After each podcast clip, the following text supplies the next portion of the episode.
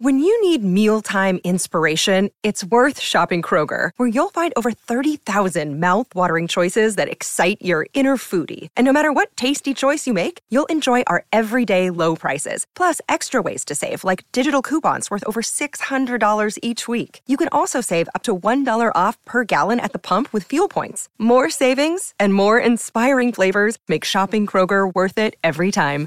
Kroger, fresh for everyone. Fuel restrictions apply. Hey, I'm Brian Hiatt, and this is Rolling Stone Music Now. So, the 65th annual Grammys have come and gone, and it was a little bit of a rocky ride this year. A great album, Harry's House by Harry Styles, won Album of the Year, but that meant that Beyonce's Renaissance did not win Album of the Year. And Rolling Stone, for instance, ranked Renaissance as the number one album of the year. And it's not just about this year. Beyonce just became the most honored artist in the history of the Grammys but the voters will not give her album of the year. They didn't give it to her self titled album from 2013, they didn't give it to Lemonade, and now they didn't give it to Renaissance. So it's clearly a pattern at this point, and some fans are understandably upset about it. And so, again, it's not just about this year, it's certainly not about Harry Styles. But We wanted to talk about that, and we also wanted to look at the ups and downs of the ceremony. And to do that, I'm lucky enough to have on hand our friends Brittany Spanos and Rob Sheffield. What's wrong with the Grammy voters? Brittany, what's your theory? Why will they not give Beyonce Album of the Year? I don't know if you both read the article that Variety does every year. They interview some Oh, of the, yeah. Grammy, the anonymous Grammy voters. And it seems like they just still have this bias. What a concept of like real artistry is. I think for Beyonce, they use the example of her using so many producers and songwriters on there and how that's not real music. And I think it just seems like they have never really refreshed the voter pool for it. They haven't really diversified it, but there seems to be an idea and a misunderstanding of what real music is or the idea of authenticity in music and Beyonce does not fit into that still even this far into her career. And so it seems like there's a lot of that that comes against her that was brought up a lot during Lemonade era and every other album the idea that she uses so many songwriters and producers which is all it's like sampling and what is it's that clearly does not make bad music and does not make inauthentic music there still seems to be like an authenticity issue with how people perceive her at least at the grammy committee I think you're right. I think that is part of it. I think there is an embedded racism and sexism when people think about who makes the albums that are the kind of albums that should win album of the year in some of the minds of these people. I think listen, there's a large Nashville contingent. Mm-hmm. There's there's a lot of people who just aren't who people might imagine who Grammy voters are. There's so many jazz musicians. There's so many people who are from other worlds, and yeah, and I think they see 20 songwriters on a song and they don't realize it's this like amazing intertextual process of sampling and collaboration all led by Yeah. Beyonce and instead they just see in their minds they see some kind of manufactured product which just really isn't the case and it is a level of sort of education and comprehension that doesn't seem to be there in addition to the aforementioned bias and it's just kind of a mess I know they've been working on the voter base. I think they probably need to take another look, a more aggressive look at it, the way the Oscars have been doing. This particular award, it's not specifically Beyonce. It's a strange award, album of the Mm-hmm. year. It's it has a long, strange history going back to when it was invented. It's strange, sort of Frankenstein's monster of an award assembled by different voting blocks, and it's something that really, for a week every year after the ceremony, people marvel at the institution of the Grammy Album of the Year. It's always been strange, and this is just a particularly strange case for sure.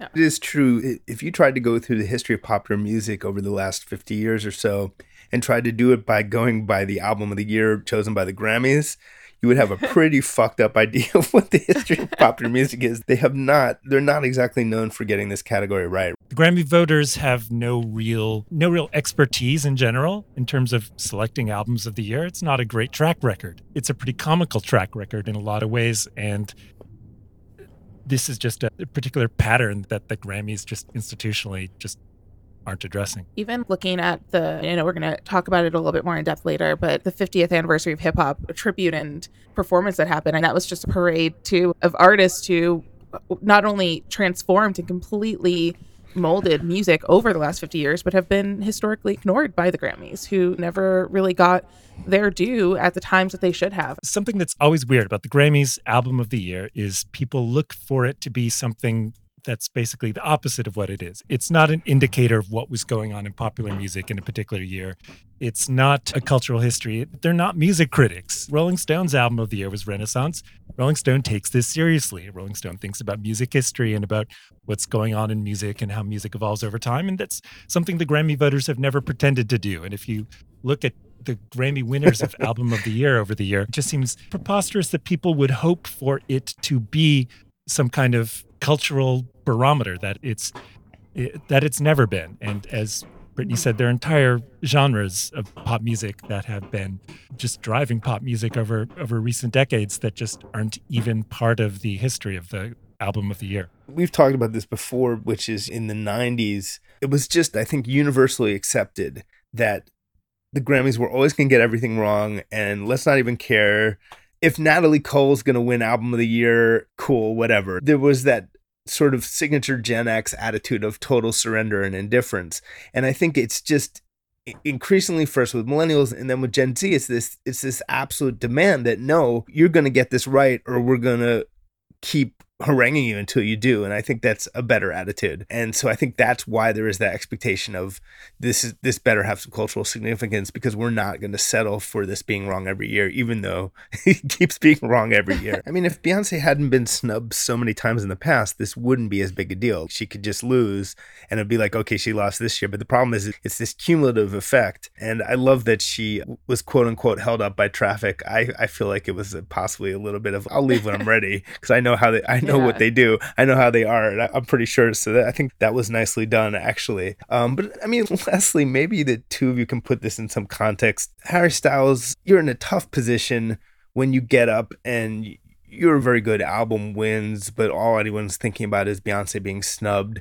And, uh, you know, it's tough for Adele. It's tough for anyone in that position. And then Harry almost didn't say it. He was almost about to push it over, over to his collaborators. And then he said a thing that he's known for saying. It wasn't the first time he said it. It's a thing he says is uh, things like this don't happen to people like me very often. And, you know, ill advised in the moment, he meant something in a very Harry context. People co- connected it to him being a white man and saying actually things like this happen to people like you, like pretty pretty damn often.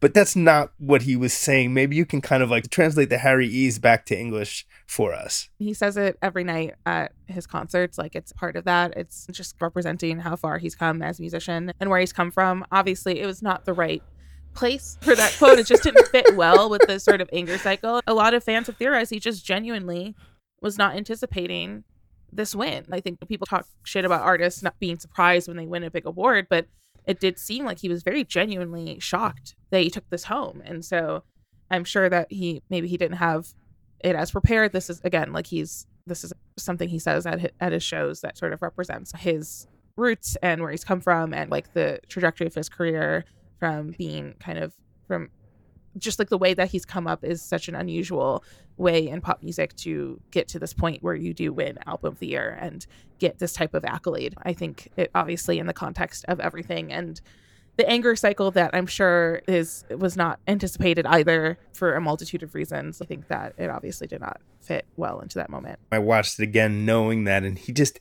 he blurted it. When you say something on stage every night it becomes part of your sort of conversational repertoire. And it just came out of his yeah. mouth. In the context of the concerts, like it is very meaningful phrase and does mean a lot to the fans that are there. But again, like I don't think he anticipated what the bigger kind of cycle of anger and just backlash of this win. It's such a tough position to be in because it's this is I thought like the category itself this year is so strong and there's so many excellent albums that were represented in this category in a way that you don't always see every year in album of the year and they all were really deserving. And it did really feel like Beyonce's year and obviously Harry had such a massive year himself and is very deserving of this moment but it just sucks to see how everyone has misplaced the blame onto the artist who wins and a very obviously not anticipating it versus the greater sort of problems that are rooted further than that. I don't think Harry traveled back in time and took lemonade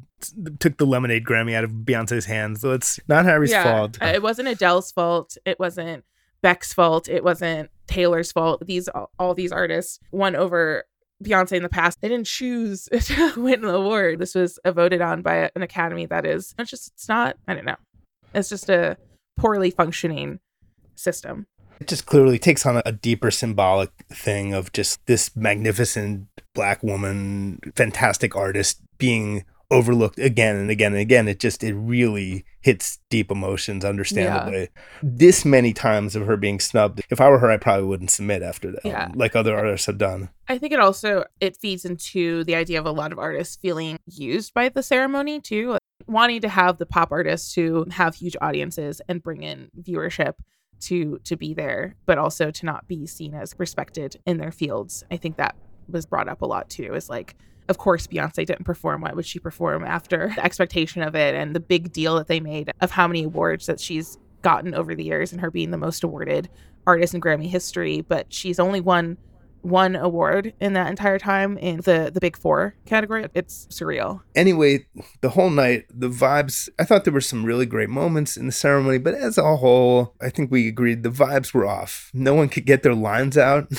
For some reason every single person who went up to introduce something screwed up one line or another. Weird energy it was almost like one of those nights where someone died right before the ceremony and everyone has to slog through, but no one died except the vibes. It just, something was wrong from the beginning. Trevor Noah didn't know where he was. He was standing right in front of Taylor Swift talking. Then he walked away from Taylor Swift and then he goes, Taylor Swift's in the house tonight. Where is she? And she was right in front of you. Do you not know what Taylor Swift looks like? Trevor Noah. I knew from that moment that this evening was doomed. And then we had, I'm sure Harry doesn't quite know what hit him after that night. The freaking carousel for yeah. his performance turns out to have been running the wrong way. How do you deal with that? Wait, was that not visible during the show? Because it seemed during the show that that was very visible, and it was only and it was kind of surprising to hear after the show that people didn't realize there was a malfunction.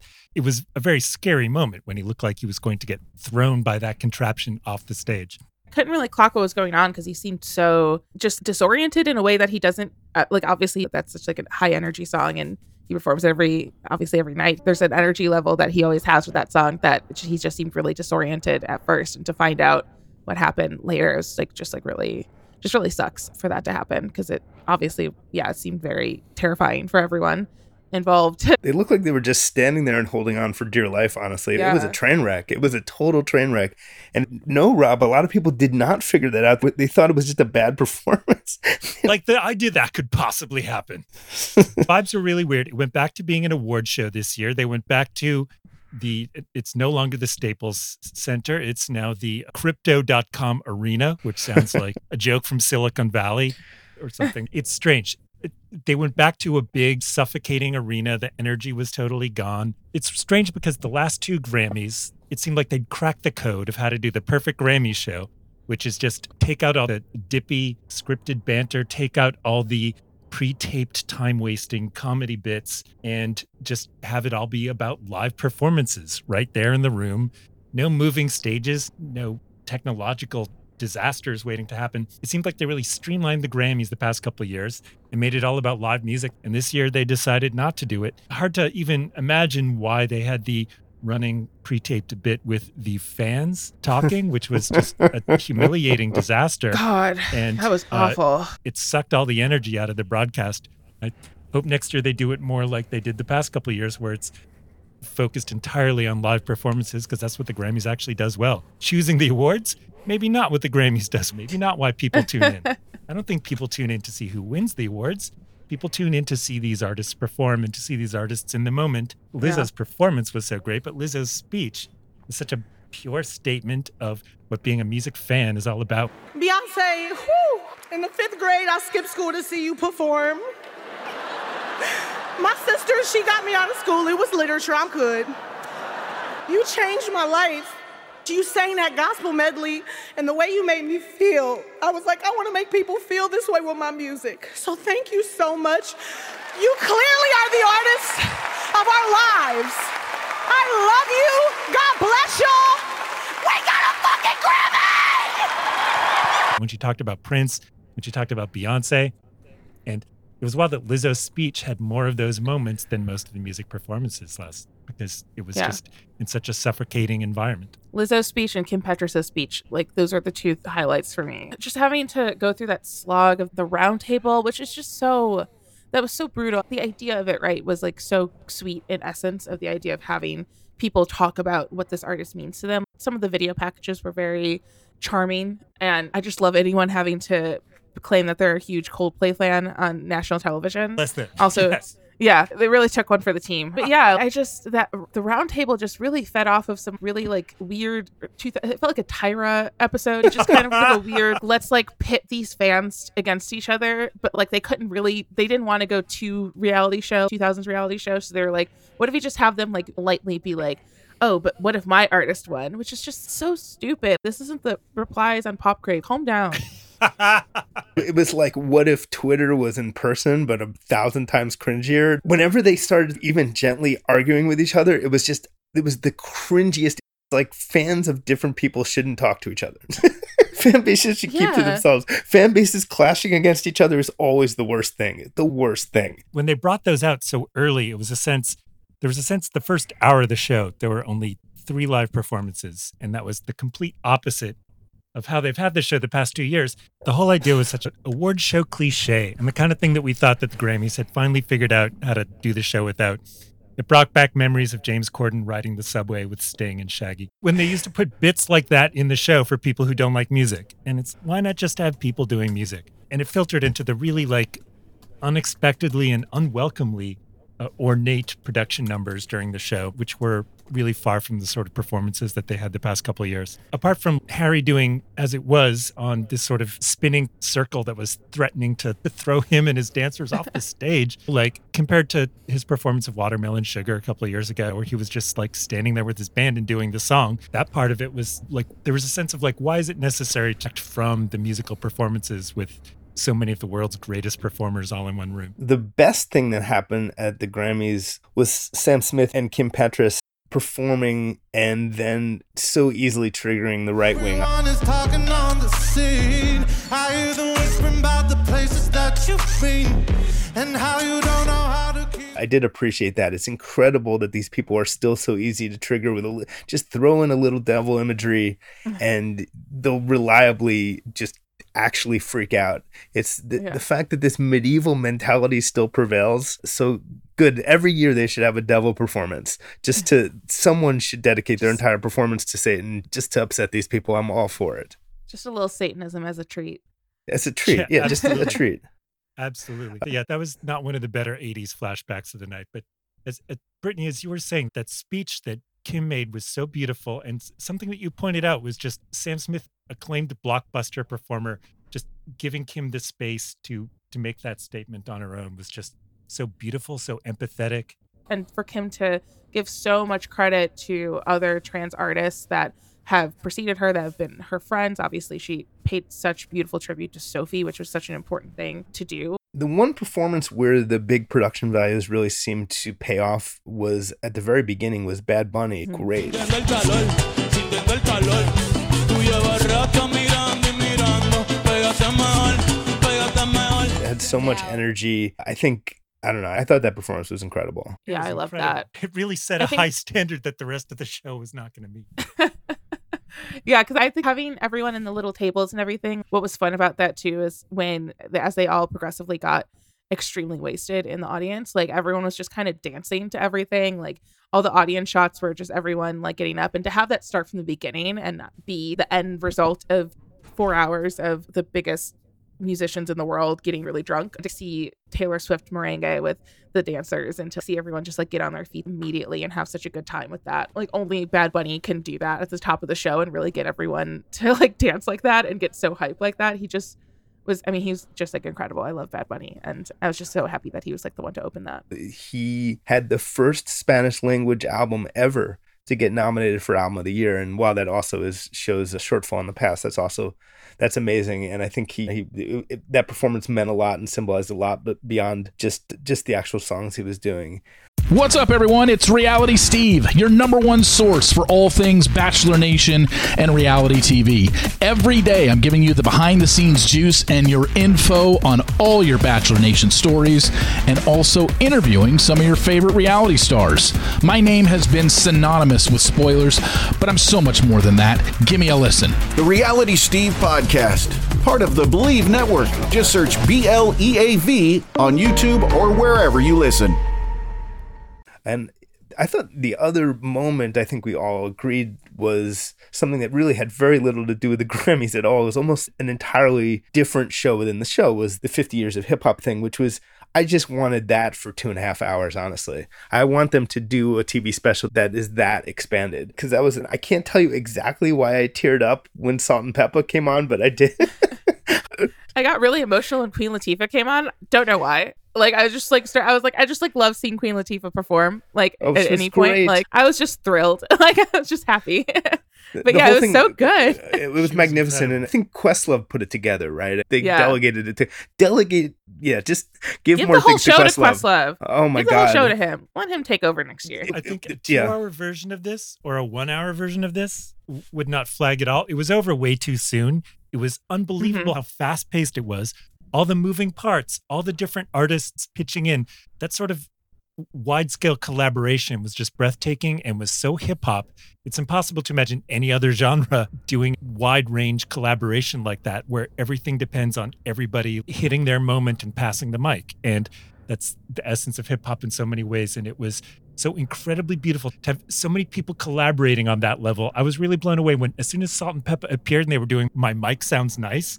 And I was like, holy shit, you know, they're not doing Push It. They're not doing Let's Right. Talk About Sex. They're not even doing I'll Take Your Man. They're doing My Mic Sounds Nice. Don't fly. Nobody can deny the girl hasn't been born that can deal with I need. Sandy D, undoubtedly symphony. it was so mind blowing that Rakim was doing Eric B as president, that Run DMC were doing King of Rock. I, we're talking about Rakim, who is someone who is just jaw dropping legacy of artistry, so many songs to pick from.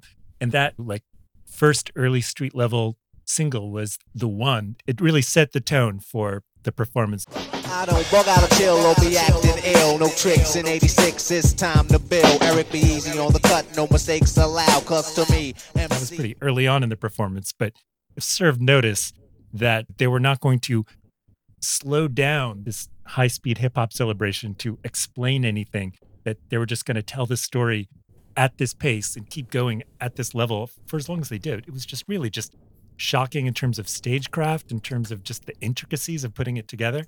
Just honestly, to see Run DMC on an award show and to know that Aerosmith are not going to be coming on to ruin it was just mind blowing in itself. I had that just- exact thought. Are they allowed to perform on TV without Aerosmith? It's it's like, it was incredible. It, was like, okay, this is serious. They're really going to get this right. Yeah.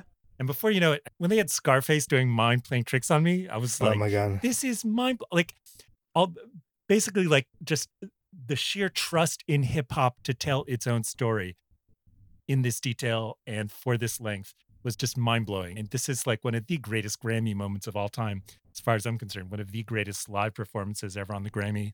And Yeah. As far as I'm concerned, just one of the greatest moments that's ever happened at the Grammys. I just I think one of the greatest musical performances on TV in history. Actually, I would say it was that agree. good, Uh, and it underscores Rob what you were saying, which is that the Grammy ceremony has an opportunity to be its own great TV show that is really separate from the Grammy Awards, which are separate. The people who make the Grammy TV show have never, to restate the obvious for the millionth time, they don't have any control over the awards. All they can do is make a TV show. So to pull in moments that are just great TV that literally have nothing to do with the Grammy Awards, but have to do with music, the thing the Grammys are celebrating, that's more of what probably needs to be done. Yeah. And that was really great. And it only kind of underscored some of the uh, the shittier moments. to me that was the Grammys at its best, and also it's what the Grammys does. That's what the Grammys is all about. It's we talk about this a lot, but the Grammys it's not about the awards. Nobody really cares about the awards. Nobody really takes the awards seriously and as a cultural history or as a musical history. But you know what, Rob? I think every Grammy show would be better served if we could have you come out in a tuxedo before the awards and just be like, "Hi, I'm Rob Sheffield. I just want to remind you that the Grammys have never gotten a single award right. Basically, these awards are a joke, and then list all the ones that got wrong. Just please ignore the awards. Just watch the show, and I think that would work. I'm going to propose this to Ben Winston. Trevor Noah last year, like genius line to begin the show. He said, "Don't even think of this as an award show. This is just a concert where we give out awards." And that was really what the Grammys, that's what made the Grammys great the past couple of years. This show could have used more of that spirit for sure, but the hip hop tribute, and it went on. It- this was like 15 minutes. Questlove was Mhm. saying that it was originally supposed to be 22 minutes and they cut it down to a tight 15, Uh-huh. but it was absolutely unbelievable that this was happening on live network TV. It was just inspirational and triumphant on every level. And I loved also at the end the flex everybody did on stage. Everybody could tell that they like just made this absolute miracle of artistry happen and everybody Yeah. was so proud. It was so exciting. And there are plenty of other good performances. Brandi Carlile was great, as always. I do think Brandi's one of those artists, I've said this before, who the Grammys may love too much, but she she's spectacular. And I love people who are like, there was no rock on the show. It's, oh, does that not count as rock because it was like a queer woman playing it? Like, why was that not rock? In what sense was that not rock? It was really weird that none of the best new artists were performing and that Yeah. was like a huge failure of the show is that, you know, Samara Joy won for best new artist and was like, "Oh wow, a jazz singer just won best new artist. She would be nice to hear her sing." And that part of what the Grammys for, and especially since there were so many major stars who were laughably nominated for best new artist, like Latto and Anitta and Omar Apollo, it was really a blown opportunity not to have those artists perform live. They could have at least had a medley from going from Yeah. Omar Apollo to Wet Leg would have been amazing. Style we're in the house. Turnstile, we're in the building. And I think like when they people were there. Put But- but- Turnstile on the Harry Styles Turnstile.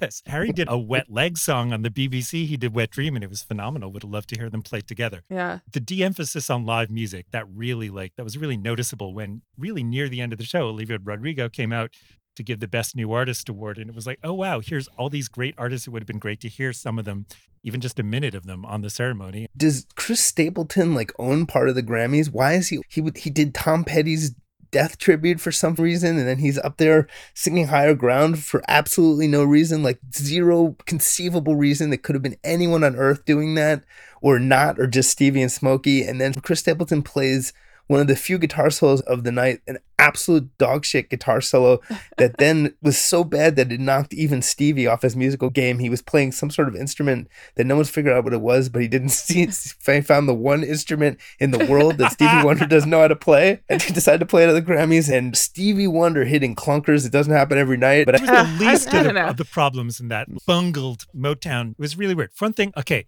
if you're doing a Motown tribute, you might want to mention that Lamont Dozier just died, and so did Barrett Yeah. Strong, and that these are fairly Mm. major figures. Yeah. When their names came up in memoriam, and it was like, yeah, it's a little sloppy that they got left out of the Motown tribute. It was only afterwards that I read, there's no way any of the TV audience would know this, that it was officially a tribute to Smokey Robinson and Berry Gordy being the Music Cares honoree for Person of the Year. It really could have hit the Smokey song catalog. If the premise for the Motown tribute was to honor Smokey, then it was absurd that they didn't go into the Smokey catalog at all, especially in a room full of people who would have been honored to sing a part of a, a Smokey song. It was like completely strange that it was just this muddled jam with Chris Stapleton. He did great with the rotten job they gave him to do. Chris Stapleton. I'm gonna I'm gonna worst. continue blaming the whole thing on Chris. I think they had Chris Stapleton choose all the songs. It's all Chris Stapleton's fault. it, it wasn't at all clear on TV why, as soon as it began with a, a really unfortunate speech from Billy Crystal,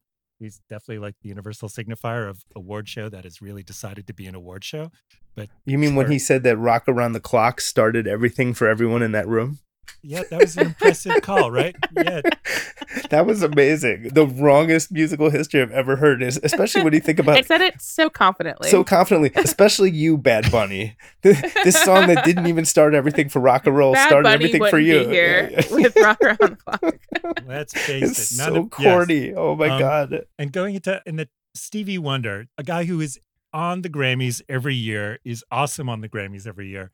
And that he began in this really confused, clunky way in terms of like asking the musicians if they were ready to do this. The musicians who were seemed a little confused about why it was happening.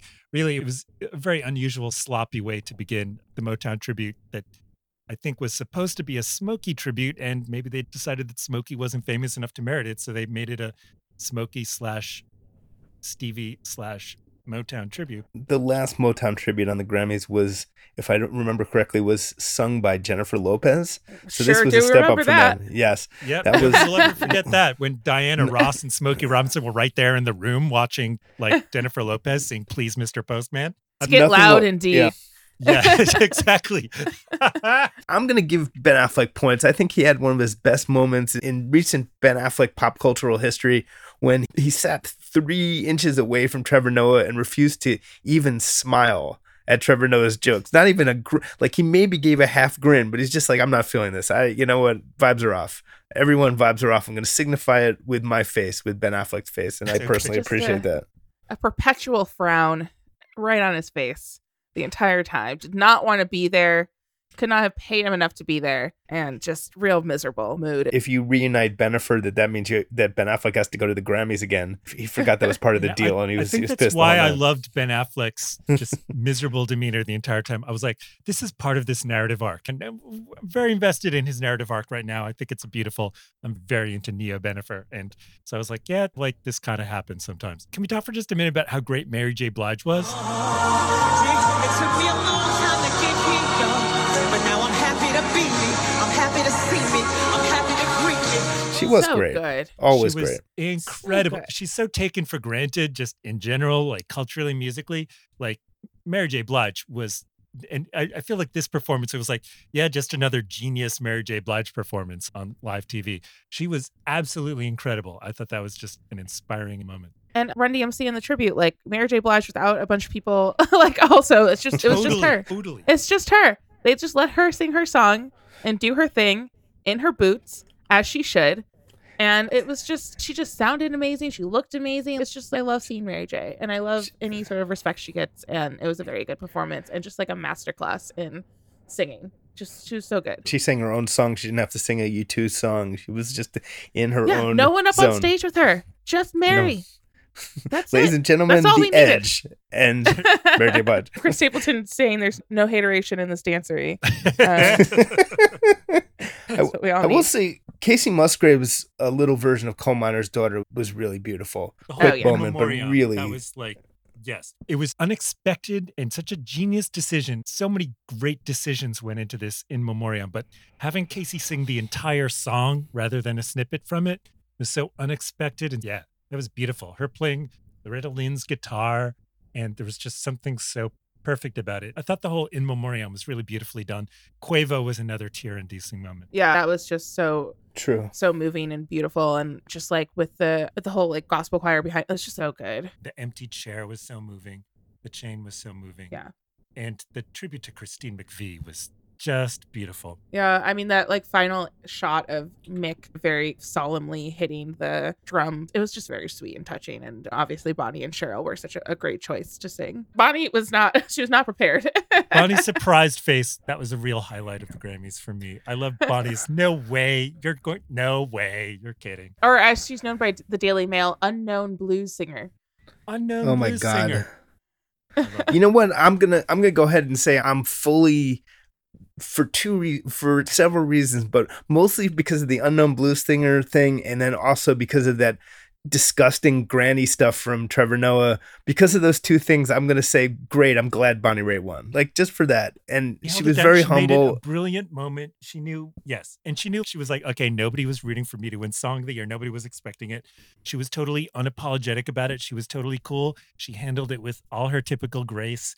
It was a great night to be a Bonnie Raitt fan. As Yeah. she said, she's not even known as a songwriter. That's not her. That's not where the usually where the appreciation for her gifts is. A lot of her great stuff is interpretations of other people's songs. But Letterland is Letterland song of the year. I'm fine with it. Good. Take that, Trevor Noah. Yeah, just people were so weird about it. Everyone's just like losing their minds over the Grammys. Like this award show is so bad. And it's just, I don't know. I think none, no one I wanted to win won anything, but I was happy for Bonnie. I'm never going to be mad to see Bonnie Raitt. I've never been mad to see Bonnie Raitt in my life. I'm just, I was, I'm always going to be pleased for her. And I think she's always going to be deserving of, of whatever she gets. Yeah, I don't think it's so terrible to remind people that there's sometimes a world beyond the young and hot. I think that's okay. But sorry, Rob, you were saying. It was also funny because this was a song that I'm just guessing that none of the three of us had heard the song or, or No. uh, I certainly No, but it's a good no song. idea. Excuse me, ma'am, maybe you can help. The directions weren't so clear. I'm that this song existed, especially since there were a dozen nominees for the big categories. So I barely even Yeah. noticed this song in the list of nominees. So I just thought Bonnie Raitt's shock was so great. And I love that she didn't do a, a bogus fake humility bit. And people forget she's been shocked at Grammy ceremonies for a long time now. She was considered totally washed up and given up by the industry in the 80s. And then she won the Grammys in, in 89 when she swept the night for her Nick of Time album.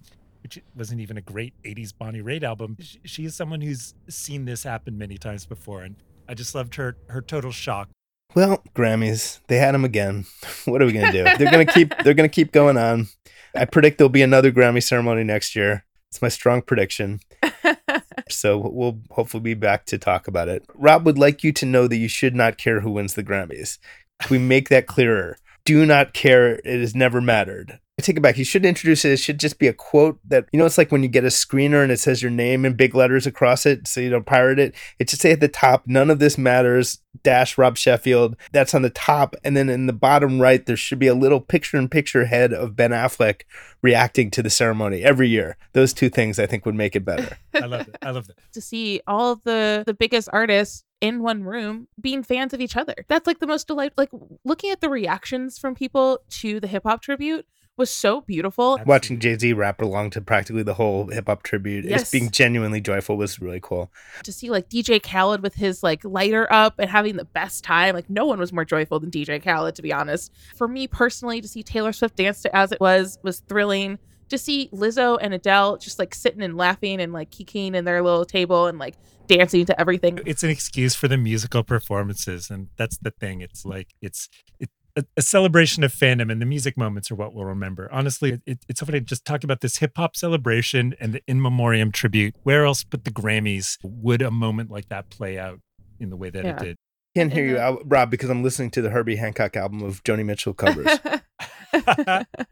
and that's our show. We'll be back next week. In the meantime, subscribe to Rolling Stone Music Now wherever you get your podcasts. And please leave us five stars and a nice review on Apple Podcasts and Spotify because that's always appreciated. But as always, thanks for listening, and we will see you next week.